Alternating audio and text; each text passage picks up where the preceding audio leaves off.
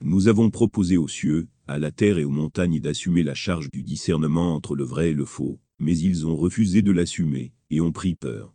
L'homme l'a assumé, car il est grandement injuste et si ignorant.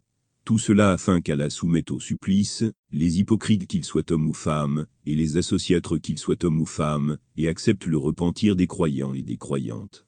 Allah est absoluteur et tout miséricordieux. 33, de 72 à 73. L'homme et l'univers sont des créations de Dieu. Il est nécessaire que tous les deux s'abandonnent complètement à Dieu. Cependant, il existe une différence dans la nature de chaque abandon. Alors que l'univers a d'emblée été soumis à la volonté de Dieu, l'homme est tenu, lorsqu'il atteint l'âge de raison, de se soumettre à Dieu de son plein gré. La confiance se rapporte ici au libre arbitre. Le libre arbitre est une question de confiance, car c'est un don que Dieu a fait temporairement à l'homme, afin de tester s'il en fera le meilleur usage ou non. La confiance, en d'autres termes, est la compréhension tacite que la soumission que Dieu a exigée des étoiles et des planètes lui sera offerte par l'homme de sa propre volonté.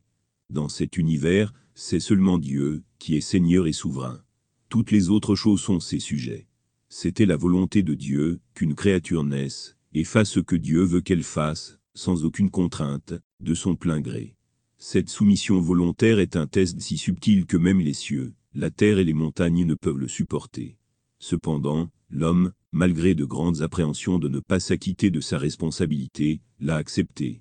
Maintenant, L'homme dans ce monde est le dépositaire de l'une des fiducies de Dieu.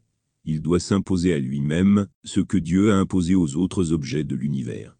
Il doit appliquer rigoureusement les commandements de Dieu à lui-même. L'homme est en état de test, et le monde actuel lui sert de vaste terrain d'épreuve. Cette confiance est une responsabilité extrêmement délicate, car la question de la récompense et de la punition est basée sur son accomplissement. Les autres créatures n'ont pas de liberté, donc, dans leur cas, cette question ne se pose pas. L'homme aime la liberté, c'est pourquoi ses actions doivent être soumises à la rétribution divine.